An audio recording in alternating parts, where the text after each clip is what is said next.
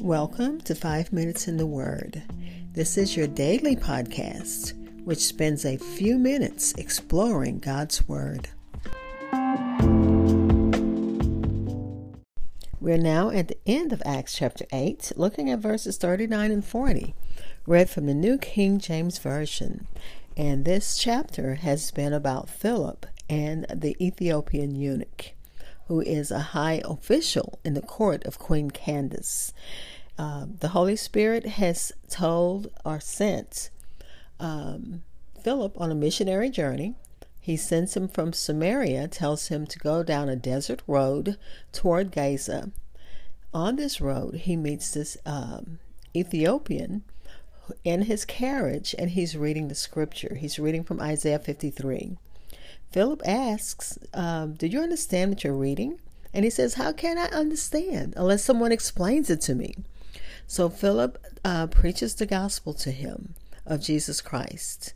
The uh, Ethiopian eunuch accepts God's word, accepts Jesus as his Lord and Savior, and he wants to be baptized. So Philip baptizes him.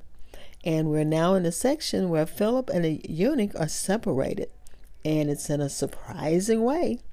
One would have expected that the eunuch would either have stayed with Philip or would have taken him along with him into his own country. But that's not what's, what happens. So let's listen to Acts chapter eight, verses thirty-nine through forty, read from the New King James Version.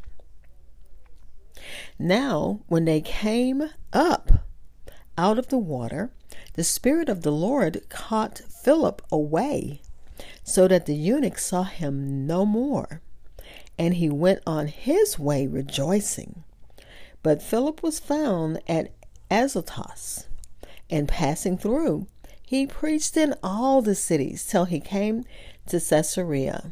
Again, Acts chapter eight, verses thirty-nine through forty, read from the New King James Version. I'll be back with insights and close with prayer. Hi, this is Hope Scott. I am your host of Five Minutes in the Word, a daily podcast which spends a few minutes exploring God's Word. Thank you for listening and following my podcast, which can be heard almost anywhere podcasts are heard, including Spotify, Apple Podcasts, and so many other platforms. Like and follow at Minutes Word on Facebook and Twitter.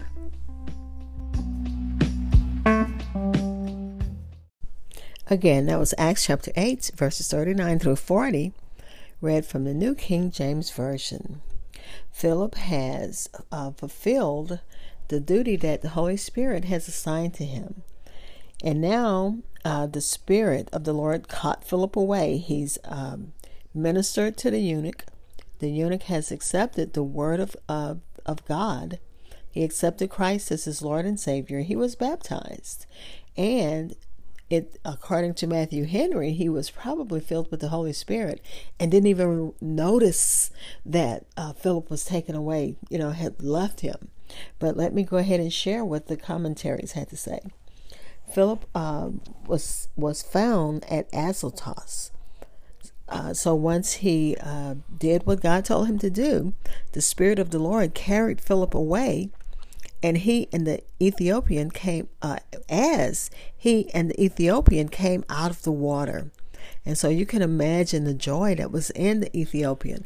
I can agree with Matthew Henry. He probably was filled with the Holy Spirit, probably shouting and praising, and didn't even realize, because when God, when you feel that the Holy Spirit, when you feel the power of God on you, you're not even aware of what's going on around you. So that's what, in my sanctified mind, that's what I think. think. And I think that's what uh, Matthew Henry kind of alluded to. But when he, uh, the Ethiopian came up out of the water, he didn't even notice that Philip was gone. He was then uh, transported, Philip was transported supernaturally in some way from the former Philist, Philistine city of Azotus, also known as Ashdod. The city of Ashdod is, uh, uh, which is along the coast of the Mediterranean Sea, is one of the ancient Philistine capitals, about twenty miles north of Gaza. And this is a strange, perhaps uh, unprecedented event in the Bible and the scriptures. But a similar thing happened when the disciples' boat came immediately to its destination in John chapter six, verses fifteen through twenty-one. And a similar thing will happen to us when the church is caught up together with him at the rapture. And that's in First Thessalonians chapter four, verses fifteen through eighteen. The Ethiopian went on his way rejoicing. His journey from confusion to joy displays the Spirit's trans- transforming power. And we can say that in our own lives.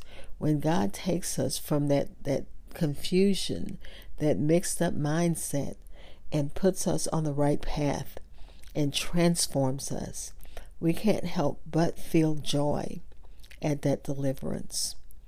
Both the Gospel of Luke and Acts often emphasizes the characteristics in the lives of believers, that joy that um, the Ethiopian felt, felt the joy uh, of the Ethiopian, even after Philip's strange dis- departure, shows that his faith was firmly rooted in God and not Philip.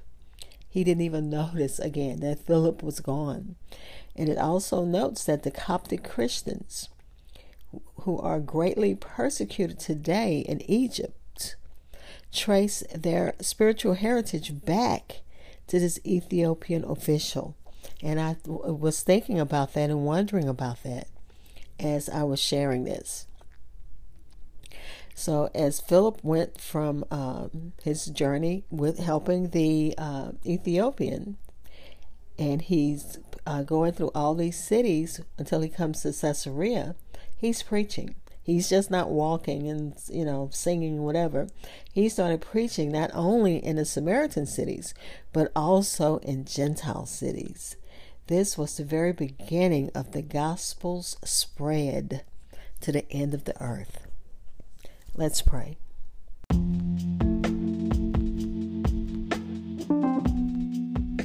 Father, we thank you. We thank you that your word does transform. It transforms those who accept Jesus as their Lord and Savior. And Father, as we're praying, using the voice of the uh, martyrs as our uh, way of sharing, we're still praying for Ethiopia.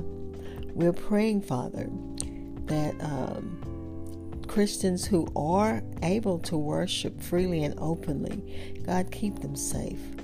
Pray for the evangelicals who are sometimes pressured to join traditional churches and uh, Christian converts who uh, have to face Islamic violence and even death threats in uh, Muslim majority areas. God, we're praying for their safety. We're praying for angel protection in the name of Jesus. We're praying for uh, pastors who are suffering during conflict. conflicts. We are praying for members of churches that may have been destroyed. Father, plant churches where those once, that where those churches once stood. Plant, uh, continue planting churches. Continue saving souls as only you can, because this is one of the, uh, the countries that we're praying for, where there is a large number of Christians.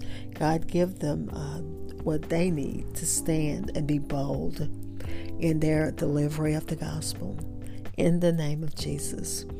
And God, we're praying for those who need you right now, especially after the earthquake and some of the other things that's happened uh, in the world. But we're praying for the families who have to deal with burying their dead, or who are still looking for their loved ones. God, help us pray. We're praying for you to um, guide and comfort as only you can in the name of Jesus, and thanking you in advance for answered prayers. Amen.